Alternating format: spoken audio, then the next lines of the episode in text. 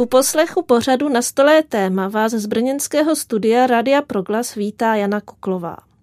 Dnes jsem si k mikrofonu pozvala nevidomou maminku čtyř dětí a také autorku příručky nazvané Nevidomí rodiče a jejich zkušenosti Kateřinu Kavalírovou. Každá nastávající maminka se bez pochyby těší na to, jak bude jezdit na vycházky s kočárkem, číst pohádky na dobrou noc, prohlížet si se svým dítětem obrázkové knížky, nebo ho učit rozpoznávat barvy a poznávat svět. Mnoho z nás si ale neumí představit, jak tyto činnosti a další povinnosti zvládají nevidomí rodiče. A přiznávám, že i já, jako nastávající nevidomá maminka, si často tyto otázky kladu.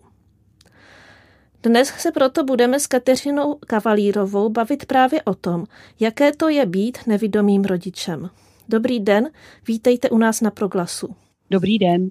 Já se vás hned na začátek teda zeptám, prozraďte mi, taky jste před příchodem prvního svého potomka si kladla otázky, jak to všechno budete zvládat, nebo jaký byl u vás ten první čas před příchodem prvního dítěte? Eh, já jsem od jak živa to měla tak, že jsem se na, na děti těšila a těšila jsem se na takový ten rodinný život a vždycky jsem si ho tak jako malovala, jak to bude vypadat. A já obecně nejsem moc eh, člověk, který by si předem dělal nějaké obavy. Takže já jsem si vlastně moc těch otázek nekladla a prostě jsem věřila, že to nějak poběží a že to nějak tak bude všechno fungovat. Studovala jste si k tomu třeba nějaké informace nebo čerpala od ostatních nevidomých maminek zkušenosti? To asi vůbec od ostatních nevědomých maminek. Já už jsem v té době vlastně moc nebyla v komunitě lidí se zrakovým postižením, nebo ne tak, jakoby, že bych měla kolem sebe nevědomé rodiče, ale spíš jsem studovala, jaké jsou různé vychytávky právě pro tu péči o kojence, případně pak o batolata, které by se mi mohly jakožto nevědomé matce hodit. A vy jste říkala, že jste doufala, že to bude tak nějak fungovat, tak nám prozraďte, fungovalo to? Já myslím, že ve směs jo. Ono teda eh, je důležité říct to, že mám vidícího manžela, takže vlastně tam nějaké to oko bylo vždycky v té rodině, takže eh, bylo a je. A to je velký rozdíl, než když jsou oba dva ti rodiče se zrakovým postižením. To je jedna věc. A druhá věc je, že vlastně já nejsem eh, úplně nevědomá, mám zbytky zraku, jsem v pásmu praktické nevědomosti. Takže takové ty věci, o kterých jste vlastně na začátku mluvila, jako například barvy nebo výrazné obrázky, to já ještě, jak se říká, ukoukám.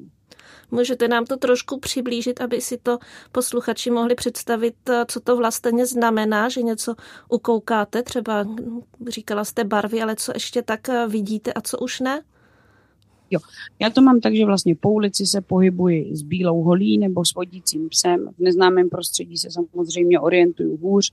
Ve známém prostředí, když nespěchám a můžu jít pomalu, tak jsem schopná jít i bez té bílé hole. Ale nedělám to ráda, necítím se komfortně v tom. Eh, dokážu číst vlastně na blízko s pomocí elektronické lupy při hodně velkém zvětšení většinu domácích prací dělám víceméně spíš ještě zrakem, částečně hmatem. Uh-huh. Takže pořád mám zbytky toho zraku, tak ještě hodně využívám. A jak vám vlastně ten zrakový handicap zasahuje právě do péče o děti, pokud nějak tedy zasahuje? E, určitě, tak jako asi celkově do života zasahuje zrakové postižení, určitě všechno trvá díl, a všechno vyžaduje mnohem větší přípravu. To jsou, myslím, ty eh, hlavní, hlavní body, které se tak jako prolínají celým životem lidí se zrakovým postižením.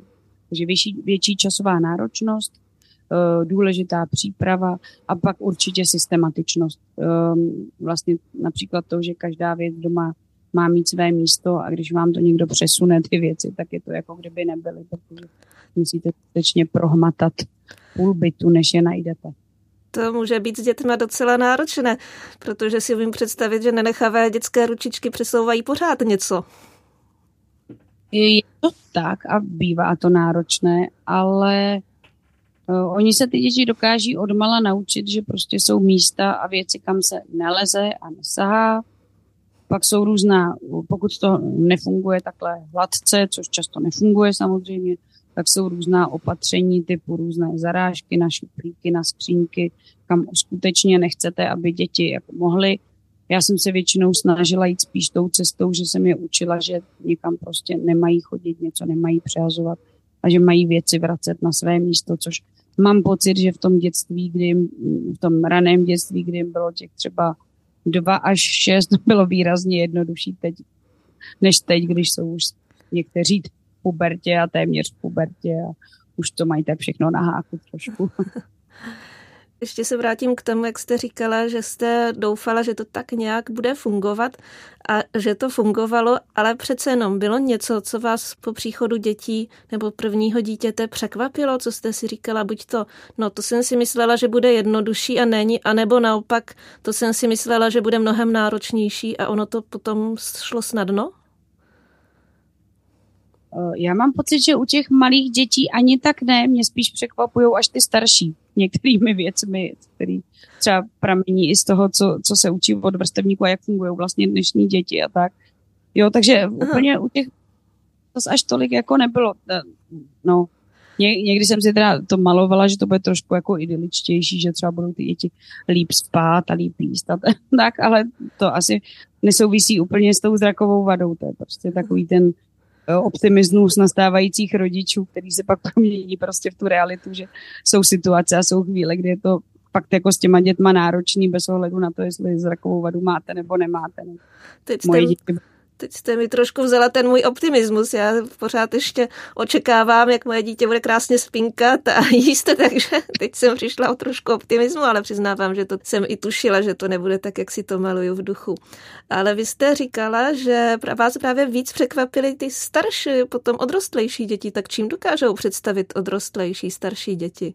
My jsme se o tom zrovna nedávno bavili uh, s kamarády, kteří mají po, podobně staré děti, jak jsme si vždycky mysleli, že budeme ty děti vodit do toho lesa a jak je to bude bavit a chodit s nima na ty vandry. Stejně tak, jako to baví jako nás a jak to pro ně bude super. A vlastně to je úplně jinak, že ty děti jsou z toho otrávení, ježíš zase do lesa, chcem někam jít. A že nám to přišlo hrozně jako vtipný, že vlastně nás vůbec jako nenapadlo, že by je to třeba nemuselo bavit. No, tak teď jste mi vzala další kousek optimismu, protože čekám, že moje dítě bude bavit eh, to stejný, co mě, takže přesně na ty výlety do lesa se taky těšíme s manželem moc, tak uvidíme, jestli my budeme mít štěstí a budeme mít malou turistku. Tak, ale vrátíme se k vašim dětem. Vy jste říkala, že máte čtyři děti. Co je, myslíte si, náročnější pro rodiče se zrakovým handicapem? Mít jedno dítě, anebo právě u těch dalších už je to jednodušší, protože už čerpáte vlastně ze zkušeností z toho předchozího dítěte, nebo naopak je to právě náročnější, protože musíte bez zraku hlídat už dvě, tři pobíhající děti? Hmm, no, já si myslím, že asi je co do náročnosti, že je to asi jako podobný. S těmi dalšími dětmi už je to tak, že vlastně člověk vychází z té zkušenosti. Já je mám v takovém tom rozmezí, kdy v podstatě narodilo se další dítě, až když to starší odcházelo do instituce. Jo, že si neumím představit, že bych měla doma děti třeba ve věku, já nevím, půl roku a roka půl, nějaký rok, dva od sebe. To, to asi ne, ale když to jsou ty tři roky, tak už se to, myslím, celkem dá. A vlastně právě když to starší dítě už odchází do školky, tak se ta nevědomá maminka může věnovat tomu dítěti, eh, tomu mladšímu sourozenci a lze to skloubit. Určitě i ty zkušenosti už má nějaké, i když na druhou stranu ono každé to dítě je fakt úplně jiné, takže někdy to, co mi s jedním dítětem fungovalo, mi s dalšími pak vůbec nefungovalo. A pojďme teď trošku k praktickým věcem. Jak jsem právě říkala, že si často lidé třeba v mém okolí neumí představit, jak se nevědomý člověk stará o dítě. Co vám třeba pomohlo? Jsou nějaké vychytávky, které vám pomohly při péči třeba o miminko, přebalování, krmení? Nebo si myslíte, že ta péče se neliší v ničem tak zásadně, jako ať už rodiče vidí nebo ne? Určitě jsou nějaký pomůcky, tak určitě skvělou pomůckou je, když člověk může kojit a kojit co nejdíl. To je velmi praktické, nemusíte se zabývat přípravou sunaru, odměřovat nic, což je určitě taky se takovým postižením uh, náročnější. Takže takové ty přirozené věci, dlouho kojit, co se přebalování týče, já jsem používala látkové pleny a zase je fajn si pořídit takové, eh, o které se nemusíte moc jako starat. A hlavně ty věci zase jako tolik neřešit. Takže já jsem nikdy plíny nevyvářela, nikdy jsem je nežehlila. Tak, jak to bylo, jsem je prostě vyprala, pověsila, hotovo. Měla jsem pleny kalhotkové, univerzální velikost, tak, abych je mohla používat vlastně po celou tu dobu, co to miminko ty plínky vlastně nosilo. A ty jednorázové pleny jsem používala akorát na cestu. Potom další věc je, že já jsem děti nosila. Já jsem v podstatě kočár nepoužívala vůbec, všichni jsem je odnosila na zádech. A tam se určitě vyplatí mít oblečení na nošení dětí, protože pak, když ho máte na zádech nebo na břiše, to je úplně jedno, tak na něj vla, na vlastně navlíknete na něj i na sebe mikinu, případně v zimě ještě bundu a nemusíte balit to dítě do spousty vrstev. To, to byla hodně jako praktická věc a myslím, že mi to přišlo hodně k užitku. Tak tyhle, to, to je dost zásadní pro tu, pro tu přepravu. Jsou nevědomí, kteří používají i kočárky, ale já jsem si vždycky s tím přišla taková neohebná a neforemná. Tak, a navíc jsem chodila s vodícím psem a zkrátka to pro mě bylo jednodušší to nošení. Co třeba příkrmy, když začnou příkrmy? Krmíte dítě lžičkou? No tak to já považuji hororovější činnost péči o kojence a batole. Jako přikrmování dětí, to se přiznám, že teda opravdu jsem neměla ráda. Já jsem vlastně u těch dětí, které byly jenom kojené, tak jsem vůbec nepoužívala kojeneckou lahev. Takže jsem opravdu důsledně krmila lžičkou, ale to je teda strašný. Takže to se mi osvědčily určitě brindáky, co mají rukávky. No a pak trpělivost. A teda mě i u dětí vyplatilo uh, přežít to období, kdy to vlastně neumí tu konkrétní dovednost. A dělat to s nimi navzdory tomu, že je prostě nepořádek kolem a oni pak byli o to dřív samostatnější, takže vlastně děti byly schopní se kolem toho roka půl, dvou let samostatně najíst a pak už je poměrně čistě. Ale ty začátky toho přikrmování jsou náročné. Co se mi osvědčilo při tom krmení, jsou takové ty pastičky na svačinku. Jsou takové kelímky vlastně, na kterých je buď silikonové nebo jiné víčko a je v něm taková dírka jako do pokladničky, si to dal akorát trochu širší. Tam dáte třeba kousky jablka nebo nějaké ty křupky nebo nějaké takové drobnější kousky něčeho a to dítě se je postupně vytahuje z té pastičky po jedné a nehrozí, že by to třeba převrhlo. Tak to jsem dávala i na ven, že se to dalo přidělat ke kočárku nebo do autobusu a tak. To je poměrně praktická věc.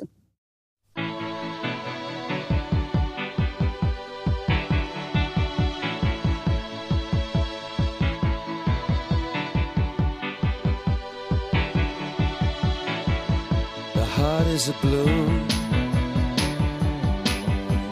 up through the stony ground. There's no room no space to rent in this town. You're out of luck. And the reason that you had to care the traffic is stuck. And you're not moving anywhere. You thought you found a friend take you out of this place. Someone you could lend a hand in return for grace. A beautiful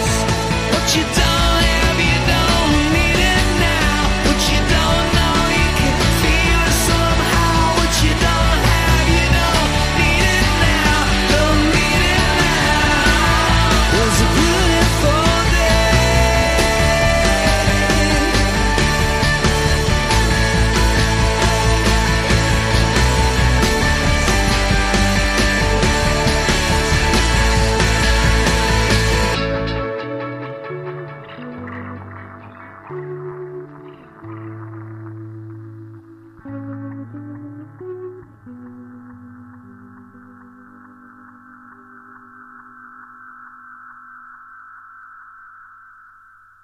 Starat se o dítě je jedna věc, ale neděsilo vás třeba to, že eh, vlastně vy nad tím dítětem nemáte kontrolu zrakovou a může se něco stát, ať už u malého miminka nevšimnete si, že třeba eh, nedýchá, dusí se, nebo u většího dítěte, že do ruky vezme něco, čím si může ublížit. Neměla jste z tohohle strach, když jste třeba byla s dítětem nebo s dětmi sama? No asi ne, já, já- totiž opravdu taková jako nejsem náturou, takže kolikrát třeba přijela moje máma a říkala, to se nebojí, že že. A, říká, a já jsem vždycky říkala, no mě to jako vlastně ani nenapadlo. A je teda pravda, že ani si, eh, musím to zaklepat tady na dřevo, že si ani nepamatuju, že by se jako něco hroznýho kdy stalo, nebo že jo, tak, tak to nedýchání, tak já prostě si myslím, že pokud tam není nějaký jako zásadní onemocnění nebo tak, že není, není jako důvod se obávat, že se to jako vlastně běžně neděje, aby se děti dusily a tak, jo, jo že prostě dřív se to taky neřešilo tyhle věci úplně a ty, ty děti se nedusily nějak ve velkým, že dneska mám pocit, že ta doba je taková, že hodně klade velký důraz na bezpečnost těch dětí a to ve všech věkových kategoriích a že naopak to možná vede někdy k jejich nesamostatnosti a pak teda k následným úrazům, ale to není z toho, že, že by to vlastně nezvládli, ale že prostě nemají tu zkušenost a nemají tu dovednost dostatečně zvládnutou. Takže mě i třeba pak říkali lidi, když chodí děti do školy, tak u nás přechází takovou poměrně velkou silnici.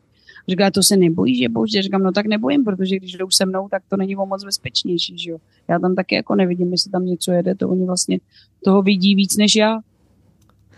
Takže třeba, jak to vlastně na vycházkách, když jdete s, sama s dítětem, tak teď jsem se zrovna chtěla zeptat, nemáte strach, že vám eh, vběhne do silnice, ale vidím, že, že vy strach asi nemáte.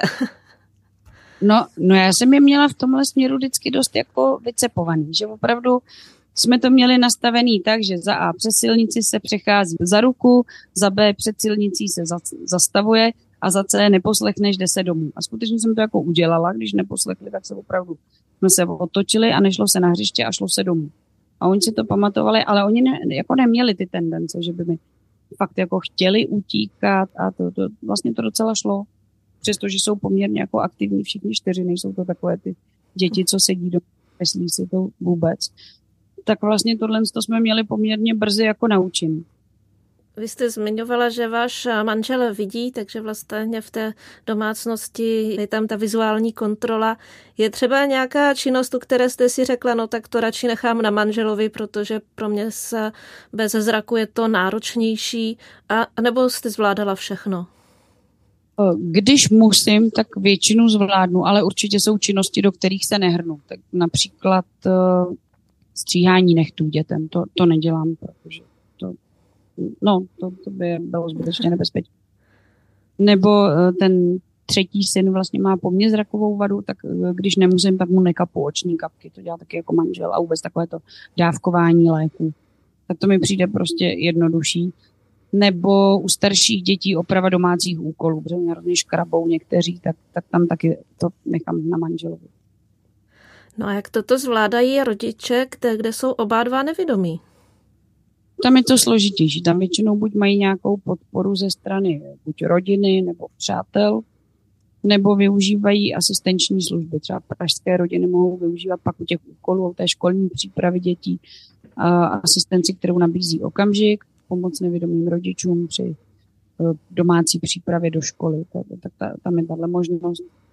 Nebo průvodcovská přečítatelská služba, že jo? asi třeba přečítatelskou službu, nebo existují dobrovolnické programy, kde třeba může dobrovolník s nevědomou maminkou, dítětem chodit na hřiště a podobně. Využívala jste taky nějakou z těchto služeb, nebo jste využívala manžela? O, většinou, no nevyužívala, nevyužívala, spíš, spíš to pořešili jsme si po vlastní ose. Mhm. A když se takhle bavíte s ostatními rodiči, vlastně jste autorkou příručky pro nevědomé rodiče a určitě se asi setkáváte i s dalšími lidmi, kteří nevidí a mají děti. To vaše mateřství vypadá jako dost pohodová záležitost. Mají to takhle i ostatní nevědomé maminky, nebo e, ne každý to zvládá takhle e, v pohodě a bez strachu, bez obav? Já si myslím, že ty obavy tam určitě u řady lidí jako jsou. A někdy jsou i oprávněné. Jo? Ono je taky pořád rozdíl, když bydlíte v Berou, někde dojdete všude pěšky a ne, nemusíte nikde moc cestovat a tak, tak je to prostě všechno jako jednodušší, než když je člověk v Praze, která je jako za mě třeba mnohem náročnější s dětma, pohybovat se s dětma na těch rušných, těch rušných oblastech, centru města, to třeba já opravdu nemám ráda. Jo. Takže eh, vždycky to záleží na té konkrétní životní situaci a na, na tom prostředí, kde člověk žije a na tom, jaké má právě ty zdroje pomoci. A a já ani netvrdím, že ani u nás je to jenom idylické, samozřejmě jsou tam i náročnější věci. Já nevím, třeba to, když uh, celý den prší, leje jako z konve, všechny ty maminky, že jo, tam přijedou do školky pro děti autem na lože, je odjedou, jsou za pět minut doma, já táhnu půl hodiny ty řvoucí děti do A jo, a je, je to prostě složitější, to ne, že ne. Nebo když chcete někam odjet s dětma na prázdniny a nemáte k dispozici toho manžela zrovna s autem, tak eh, většina maminek sedne do auta a jedou. Já prostě s nimi jedu 4 hodiny vlakem, že jo. Právě no, takže je, je, je to náročnější asi. Napadá vás ještě nějaká oblast, v které třeba vám ten zrak chybí, kromě toho, že člověk nemůže řídit auto? No tak určitě, jakoby, když chcete jít s těmi dětmi na takové ty náro, taková ta náročná místa, já nevím, třeba nechodím s dětma sama plavat, protože jednak nejsou plavci, ne, ne všichni jsou plavci, jednak je to tam pro mě nepřehledné v tom bazéně, navíc já i trochu hůř slyším, takže se mi tam špatně orientuje jako akusticky, tak to opravdu sama nezvládám. Nebo takové ty akce jako zoologická zahrada nebo nějaké dětské karnevaly a tyhle akce. Oni to naštěstí teda nemají moc rádi, takže to je dobrá zpráva. Pro mě i, i vlastně chození na dětská hřiště. To jsou prostě věci, které já s dětma nedělám a buď si to užijou ve škole, ve školce, v družině měli třeba, anebo prostě pak s nimi jde manžel na to hřiště a tak. Ale já to nevyhledávám. Já jsem pak vlastně ty poslední dvě děti jsou necelé tři roky od sebe a ten starší chlapec, ten Vojta vlastně špatně vidí a ta dcera byla hodně malá, takže vlastně to, to bylo takové náročné období, kdy jsem měla to nevědomé dítě a k tomu to malé dítě.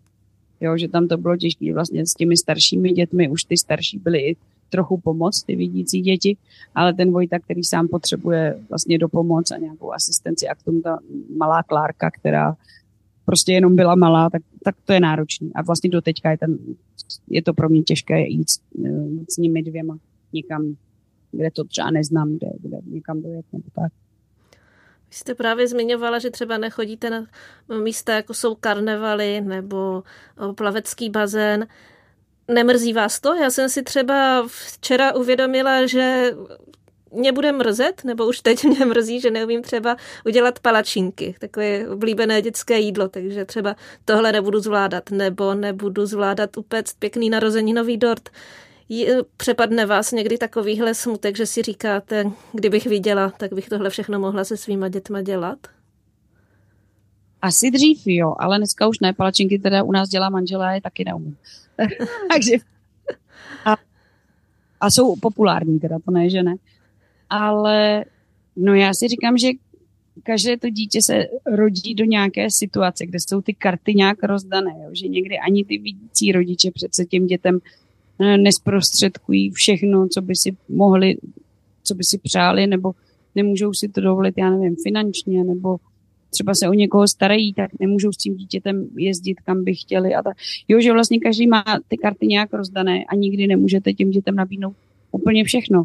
Takže vy jim dáváte to, co jednak považujete za důležitý, nebo to, co je chcete naučit, to, co jim chcete ukázat a oni si z toho stejně jednou sami vyberou to, co je bude těšit a bavit a hold prostě to nejde všechno. No. Takže vám děti nevyčítají, že neumíte palačinky. No ne, protože je umí táta, že jo. ne, jo. To, tohle se vám nevyčítají, to, to ne. No a jak jste právě řešila třeba, jak jsem zmiňovala v úvodu našeho rozhovoru, prohlížení si obrázkových knížek nebo vycházky s kočárkem nebo takový ty dětské otázky, kdy dítě ukazuje prstíkem, co to je a teď vy to nevidíte, co to je. Jak, jak, jak tyhle situace, kdy vám ten zrak chybí, jste řešila? Já jsem se ptala kolem jdoucích. Já jsem se normálně na té ulici ptala, na co to ukazuje a co to tam je. A to docela fungovalo. Takže odpovídali kolem jdoucí. Odpovídali kolem jdoucí, no, odpovídali. A nebo pak jsem se ptala, když jsem šla třeba tou samou trasou s někým vidícím, co tam, co tam vlastně je, co tam mohlo to dítě vidět. Je pravda, že takhle jednou třeba vypátrali děti hřiště, který já jsem vůbec neznala a tak, že občas něco, něco objevili, co já jsem vůbec neznala. Mm. A co se týče knížek, tak já si je vždycky musím přečíst jako předem, vlastně trochu nastudovat, abych věděla, co tam je a samozřejmě vybírám ty obrázkové knížky i podle toho, abych je i já dobře viděla. No. Teď už je to teda jednodušší i v tom, že vlastně si můžou prohlížet třeba i starší sourozenci s nima a přečítat mi ty starší sourozenci, nebo ta dcera konkrétně jedno. Mm-hmm. Takže to máte asi o trošku jednodušší než já, která nevidím vůbec nic, tak právě už se chystám popisovat si dětské knížky brajlovým písmem a podobně a říkám si, abych ty, tomu dítěti tu knížku neukazovala třeba vzhůru nohama, nebo si ji neprohlížela od, odzadu dopředu, takže si říkám, jak ty knížky třeba si budeme prohlížet, takže zvládají to třeba i rodiče, kteří jsou úplně nevědomí? Jo, já myslím, že určitě, že oni buď přesně jak říkáte vy, že si tam udělají popisky v Brailově písmu, a nebo mně přijde báječná věc Penfriend pomůcka, která slouží k označování Eh, k označování předmětů, takže si vlastně na ty eh, papírové eh, samolepící etikety namluvíte to, co potřebujete. A já si myslím, že podobným, že stejně by se dali označovat i ty, i ty dětské knihy a v podstatě by se dali na ty etikety namluvit i třeba krátké básničky, které v té knize jsou. Takže to by se určitě dalo využít. A stejným způsobem vlastně fungují knihy z edice Kouzelné čtení, což je vlastně elektronická tuška, která funguje na stejném principu.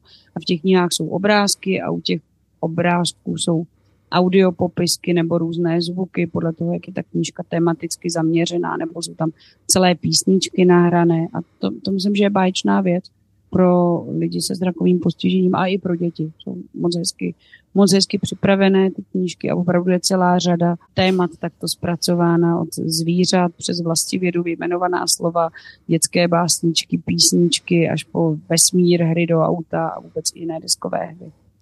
To je pravda, že kouzelná tuška frčí mezi dětmi, kteří hmm. mají vědomé rodiče a je pravda, že s kouzelnou tuškou a kouzelným čtením jsem sama strávila hodně času se svýma synovcema, takže to je výborná věc. a... Pojďme se podívat vlastně na to, Ptala jsem se vás, jestli jste si zjišťovala třeba nějaké informace od nevidomých mamínek. Zmiňovala jste taky, že jsou různé služby pro nevidomé rodiče. Tak jak to mají vlastně nevidomí rodiče, když eh, mají dítě nebo čekají dítě? Je tady nějaká pomoc, podpora od organizací, které se věnují nevidomým lidem? Je, je třeba nějaká speciální služba nebo organizace, která se zaměřuje na nevidomé rodiče?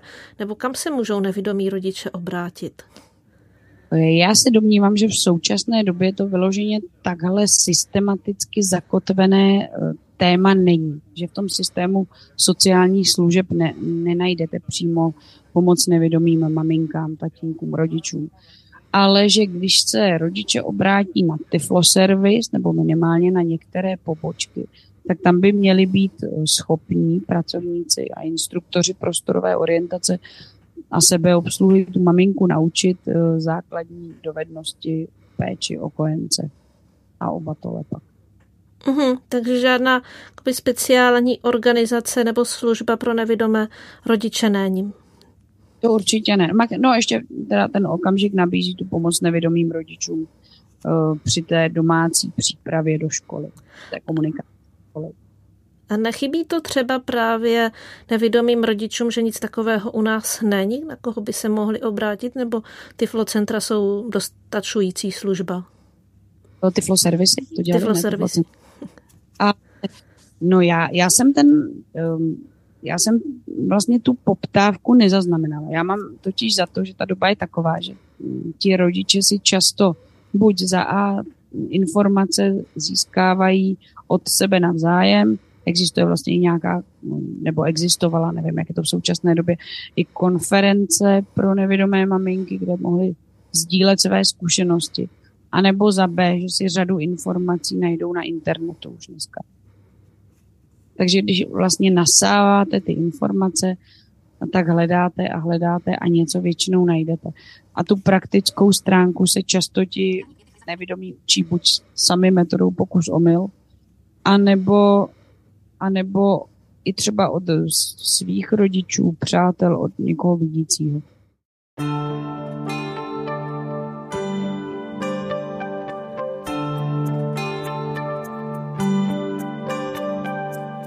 Vteřiny křehké, ve kterých zdá se, že do sebe vše snadno zapadá, že dobře je a nikdo nestará se a pochybnost se nevkrádá. Okamžik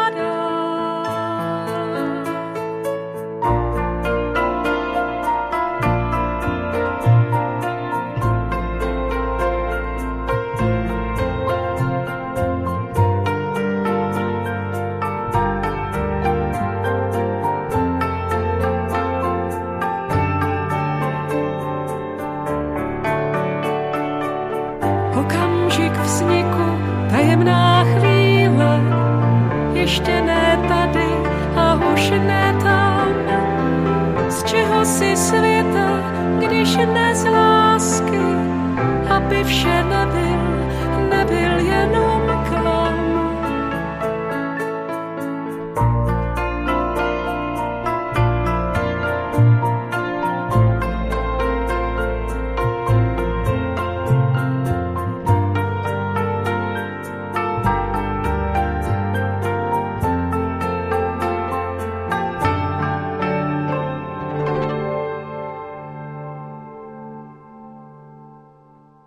Vy jste napsala příručku, která slouží jak nevidomým rodičům, tak vlastně i lidem, kteří se setkávají s nevidomými rodiči. Já si musím přiznat, že mě tam teda asi nejvíc zasáhlo to, jaké jsou reakce někdy okolí na nevidomé maminky, to, že třeba jedné mamince se stalo, že slyšela, jak někdo na ulici říká, jaká je to doba, kdy zdraví lidé nemohou mít děti a nevidomí si mají děti, tak co to je za svět. Tak eh, tyhle poznámky mě docela zasáhly, říkala jsem si to, snad ani není možný, že to někdo může vyslovit nebo si myslet. Je to častý případ předsudky vůči nevidomým rodičům? Jo, No, já, já jsem se obecně jako s nějakými negativními reakcemi na rodičovství zrakově postižených u sebe nesetkala. To, to ne. Ale na druhou stranu je třeba říct, že ta společnost, přestože si myslím, že je mnohem otevřenější, přestože řada služeb pro lidi se zrakovým postižením, obecně pro lidi s handicapem, že se odstraňují architektonické bariéry, je tady velká osvěta ohledně vodících psů, tak stejně jsou mnohdy ti lidé ještě jakoby nedotčeni tím tématem. Takže spíš si myslím, než že by to byl nějaký jako zlý úmysl nebo, eh, nebo nějaké nepřijetí vyloženě nevědomých, že se jedná spíš o neznalost. A proto vlastně se i snažím v průběhu let různými cestami uh, provádět osvětu, protože si opravdu myslím, že ta osvěta toho tématu života se zrakovým postižením je nesmírně důležitá, ať už pro ty rodiče, ať už pro pracovní trh, zkrátka pro všechny oblasti života se zrakovým postižením. Další věc, která v té příručce se mě hodně dotkla, takže třeba právě v porodnici zdravotní sestry vyjadřují pochybnost nad tím, jestli ta čerstvá nevidomá maminka se dokáže o dítě postarat. Přece jenom eh, je to běžná praxe, myslíte, nebo se jedná taky o ojedinělý případ? No zrovna v těch porodnicích e, nám vyplynulo z těch anket, které samozřejmě nebyly jako reprezentativní, nebyl to velký vzorek, ale v podstatě to zmiňovali víceméně všichni, ty ne, všechny ty nevidomé maminky, že ten opatrný přístup, až neúplně vhodný přístup pediatrických sester skutečně v těch porodnicích byl, by oni měli obavu o to dítě a vlastně uh, centru jejich pozornosti je to narozené dítě, nikoli ta matka, takže se bojí, aby ta matka mu svou zrakovou vadou nebo tím, že nevidí, nespůsobila nějakou újmu. To tam určitě jako je ta obava a um, taky jsem se s tím setkala um, teprve až u třetího, čtvrtého dítěte, už to bylo v poklidu. No a teď mi prozraďte, jak se s takovou situací jako nevidomá matka vyrovnat, až uh, se s něčím takovým já v porodnici třeba setkám, nebo nějaká jiná nevidomá maminka. Tak uh, co na to ten člověk může říct? Tak já se snažím trpělivě vysvětlovat, vysvětlovat a ukazovat a doufám, že to třeba prošlápne cestu i těm jiným nevědomým maminkám. Ale jinak na to moc co říct nemáte. No. Když někdo pochopit nechce, tak nepochopí a když je někdo otevřený, tak se s ním dá domluvit. Setkáváte se tady s takovým hele, nechápavým přístupem výhrada, nebo nejenom vy, ale i ostatní nevidomé maminky, jenom v té porodnici, nebo se to táhne dál zdravotnictvím i u dalších lékařů a třeba i v jiných institucích? Um, Myslím, že spíše ne. A toho zdravotnictví tam je to vždycky složitější s tou etikou. Že? To, to je asi na jiný pořad, kdy vlastně ti lékaři mnohdy skutečně jenom léčí a už nevidí ty další potřeby toho pacienta nebo další souvislosti v tom jeho životě. Tak tam by se dalo říct, že se taky ne vždy setkávám uh, úplně s vlídným přístupem nebo s přístupem, který bych jako očekávala a představovala si jako žádoucí ale to prostě se tak jako občas stane. Ale jinak, eh, že bych se setkávala vyloženě jako s negativními reakcemi nebo s neochotou, to určitě říct nemůžu. Já většinou potkávám spíš lidi, kteří se snaží pomoct a snaží se vyhovět. A když to nejde někdy, tak, eh, tak to mnohdy má nějaké opodstatnění a vyplývá to z nějaké podstaty eh, systému, v jakém jsou zase ti lékaři a zdravotníci. Jo? Takže nemůžu říct, že by se setkávala vyloženě s negativními reakcemi. Ale příklad, teď jsem někde byla se synem na magnetické rezonanci a potřebovali tam vyplnit informované souhlasy, což já jako už nejsem schopná vyplňovat ručně papíry a nejsem schopná si to ani rychle přečíst, takže na to potřebuji víc času, tak jsem říkala té sestře, že buď mi to může přečíst ona a já jí to pak podepíšu, nebo že si to přečtu já, ale že eh, to bude trvat déle, no načeš mi to dala, ať si to teda přečtu sama, trvalo to samozřejmě díl, byla z toho nervózní, už to chtěla hnedka vrátit, přestože jsem to ještě neměla úplně dočtené a podepsané. Tak taková situace si myslím, že by jako neměla nastat úplně, no, ale, ale jinak vlastně vyložení, že bych se setkávala s nepochopením nebo s negativními reakcemi, to, to zase ne. Mm-hmm. Takže vy jste říkala taky, že je důležitá osvěta co tedy nevědomý rodič může třeba sám udělat pro to, aby ta situace byla lepší, aby eh, se nesetkával právě s tím nepochopením nebo neznalostí? Tak já třeba, když moje děti nastoupily do školky a do školy následně, tak jsem tam dělala osvětový seminář, že jsem opravdu přišla, přinesla jsem pomůcky, děti si vyzkoušely různé aktivity, paní učitelky, a uh, aby se seznámili s tou problematikou zrakového postižení. A udělala jsem to i vlastně u těch starších dětí, když šli do první třídy, tak v těch jejich třídách. A musím říct, že se to jako osvědčilo, že do dneška vlastně, když ty děti potkávám a to toho staršího, to už to jsou pubertáci, kluci a holky, tak, tak vždycky mě nabídnou pomoc, vždycky mě pozdraví na ulici a je to moc fajn a přesně si myslím, že to je uh, díky tomu, že že to znají, že, do toho, že se to, že měli možnost nahlédnout do toho tématu. Ve mně to zároveň vyvolává otázku, dobře, vy jste udělala osvětu, ostatní rodiče třeba nejsou takto angažovaní nebo nemají takovou možnost, nesetkávají se potom děti nevidomých rodičů třeba se šikanou kvůli tomu, že mají nevidomé rodiče nebo s nějakým i posměchy nebo právě neporozuměním od svých vrstevníků? To, to je těžká otázka, to já nevím. To, to nemůžu říct. Já, eh, děti umí být kruté, to ne, že ne. A já to teďka vidím i vlastně na tom synovi, na tom Vojtovi, ten když chodí na speciální školku, ale když je na hřišti, tak hnedka se kolem něj zhlukují děti, že jo, protože jako divně, vypadá divně ty oči a prostě tohle a tamhle to.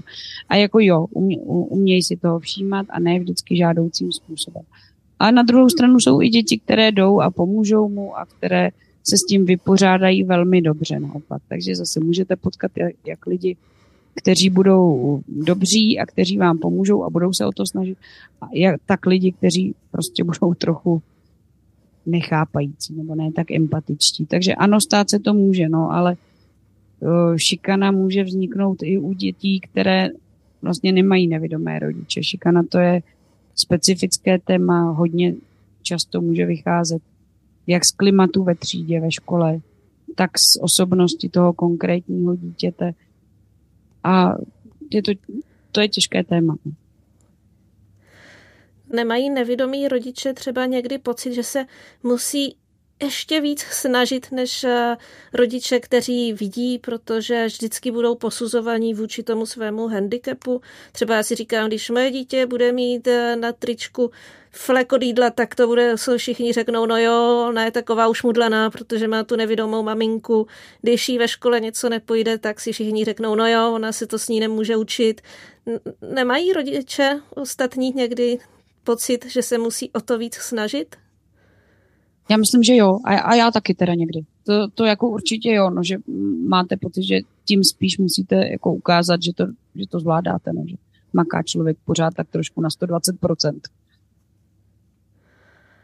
Není to vyčerpávající? Je, někdy jo. Ale je, no. A nebo řeknete, že na to kašlete a hodíte to za hlavu a neřešíte to. A to já v některých situacích už tak mám a v některých ještě ne. člověk jako s přibývajícím počtem dětí a s přibývajícími roky tak jako slevuje z těch svých nároků a možná i z těch nároků na ty děti a, a nesnaží se mít všechno stoprocentní a všechno stoprocentně, 120% stihnout a prostě některé věci tak jako nechává plynout. A to je právě výhoda čtyř dětí, že některé věci necháváte mnohem víc plynout. No a myslíte si, že je to jenom náš pocit nás nevidomých, že musíme teda jet na těch 120% a ta společnost to od nás očekává, a nebo kdyby jsme jeli na těch 100 nebo 90, 80%, tak on se svět nezhroutí. Myslíte, že, že jsme opravdu víc posuzováni? Myslím, že spíše ne. Myslím, že kdyby jsme zbrzdili, že by se to nezbláznilo. Takže je to možná zase nějaký takový náš předsudek vůči té většinové společnosti? Já si myslím, že jo, no, že do určitý míry ano, že určitě. No. Ono totiž, já mám pocit tohle, kdy vůbec jako neřeší to, co my si myslíme, že řeší. Jo, že vlastně vůbec neřeší, jestli mají fleky na tričkách naše děti. Oni to možná někdy neřeší ani u svých dětí, jestli mají fleky na tričkách, akorát my si myslíme, že jo, protože to nevidíme. Ještě jedna otázka mě vrtá hlavou a to je děti a vodící pes. Jak si rozumí? Co vodící pes na děti, co děti na vodícího psa? Jo, já jsem měla vlastně tři vodící psy už a když se narodil ten první syn, tak jsem měla paralelně ještě dva psy, starého a nového. Potom jsem dlouho měla jenom toho nového, teď jsem byla asi tři roky bez psa a teď mám měsíc a půl, nebo měsíc čerstvého nového psa, takže děti a vodící pes si rozumí asi stejně jako děti a pes. Prostě. Takže jsou děti, které psa mají rádi a jsou rádi za to, že máme psa. A jsou děti, které nejsou rádi za to, že máme psa a chtěli by ho vystěhovat. Takže je to tak jako půl na půl. No a co pes na děti? Nebo pes psy? Na děti, na děti byly úplně v pohodě, těm to bylo jako jedno. Prostě další, další člen domácnosti a další člen smečky. Musí teda víc hlídat smečku, pak když jsou na výletě a jsou puštění na volno, tak lítají od jednoho k druhému a jsou nesví z toho, že ta smečka nejde pohromadě, ale jinak, jinak vlastně myslím, že dobrý všechno, že tak jako přijímají ostatní členy. Bylo vždycky zajímavý sledovat, kdy ten pes už to dítě poslechne. On je docela dlouho jako je neposlouchají do docela vysokého věku. Mám zkušenost, že třeba až kolem toho desátého roku začínají poslouchat, takže ty mladší děti ten náš nový pes neposlouchá, ty starší dva občas. Jo, tak, tak to vždycky zkoušej, koho teda víc. To je zajímavý, to jsem ještě neslyšela. Myslíte, že je to tím, že to malé dítě nemá u psa takovou autoritu, jako už třeba to desetileté? No, mně přijde, že oni mají jako, ale říkám, to je jenom moje soukromá teorie, já vůbec neříkám, že to tak je, ale já jsem vždycky měla pocit, že oni mají i v té rodině jakoby hierarchii smečky, eh, že ji mají tak jako v hlavě. A že třeba i bylo zajímavé sledovat, na jakém místě je který pes. A my máme ještě kočky, takže ještě s těma kočkama. A vždycky jsem měla trochu pocit, že jsou, že je ten pes, pod ním je teda, nad ním je kočka nad psem, ty byly vždycky jako vejš ve smečce, a pod tím sem byly ty úplně malé děti, že ty psy jakoby na ně hledí s takovou schovývavostí, ale nevnímají je jako konkurenci, nebo, jako, nebo naši psi to tak měli, nebo uh, jako někoho, koho by měli poslouchat. Teď už je to teda jinak trochu, že ty starší děti už uh, ten náš nový pes trochu poslouchá. No. On je v podobné, ono mu je roka půl, tak ten ještě mladý, tak možná pro něj jsou ještě jako autorita větší. Byl třeba pro vás eh, pes pomocí v tom rodičovství právě třeba při procházkách eh, po venku, na hřišti nebo když někam jdete se dítětem. Byla to pro vás pomoc? Eh, v určité fázi, ano, určitě v té fázi, kdy jsem děti vlastně jenom nosila, tak to byla velká pomoc, protože jsem mohla chodit svižně třeba na tu Prahu, to bylo určitě příjemnější a bezpečnější. To jo, pak přijde taková ta fáze, kdy to dítě chodí tak na půl a na půl se nosí. A tam pes pomoc není, protože chodíte strašně pomalu, tudíž ten pes vlastně vodit pořádně nemůže a vyhlídáte kromě dítěte ještě psa a je to náročné. Co se třeba hřišť týče, tak já jsem tam psa moc většinou nebrala, protože stejně to je tak, že eh, bych pak byla u toho dítěte, psa bych měla někde v odložení, musela bych hlídat zase, jestli ostatní děti na toho psa nějak uh, něco ne, nedělají, nějakou neplechu. Zároveň bych musela řešit, jestli maminkám to nevadí a tak. Takže to, to na mě bylo příliš jako složité. Takže jsem pak chodila s těmi dětmi v tom věku zhruba roka půl až tři na ta hřiště, tak to jsem chodívala bez psa. Ale dokávat jsem to dítě nosila a měla ho na těch zádech, tak to bylo, dobré. to bylo jako fajn. A pak, když už ty děti dokážou chodit svižnějíc, tak ten pes už zase je pomoc. A dokonce jeden z těch psů se naučil vykrývat překážky, jakoby, že bral v úvahu mě i to dítě. Obcházel dostatečně široce, abychom se vešli oba. A co taková bezpečnost? Pes a dítě doma, malé batole, když ještě člověk nevidí, co ten pes dělá, ne, není to nebezpečné nechat vlastně takového 30-kilového psa e, s dítětem v jedné domácnosti? Já jsem vždycky měla pocit, že je to v pohodě.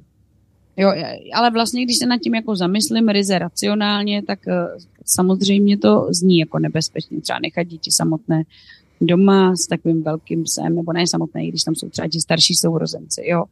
Ale vlastně já jsem vždycky měla pocit, že, že jako je to v pohodě, že ti psy jsou uh, zvyklí na to dítě, že vím, jak reagují, i když mu třeba šlápne na packu, a tak, takže já jsem se ne, neobávala. Ale neříkám, že jako je to dobře takhle. Je, možná některých třeba je, je lepší být obezřetný.